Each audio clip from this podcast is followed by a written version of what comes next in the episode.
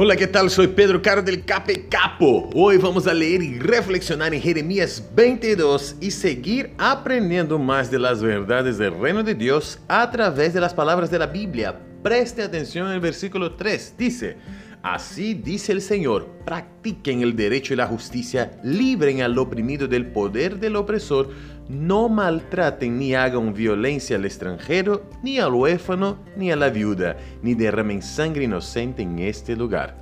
El gran propósito de Dios para nosotros es que podamos vivir hoy lo que deseamos vivir en el futuro a su lado. ¿Cómo? Practicando la justicia, librando a los que son oprimidos y tratando a todos con amor, de la manera que a nosotros nos gustaría que nos tratase.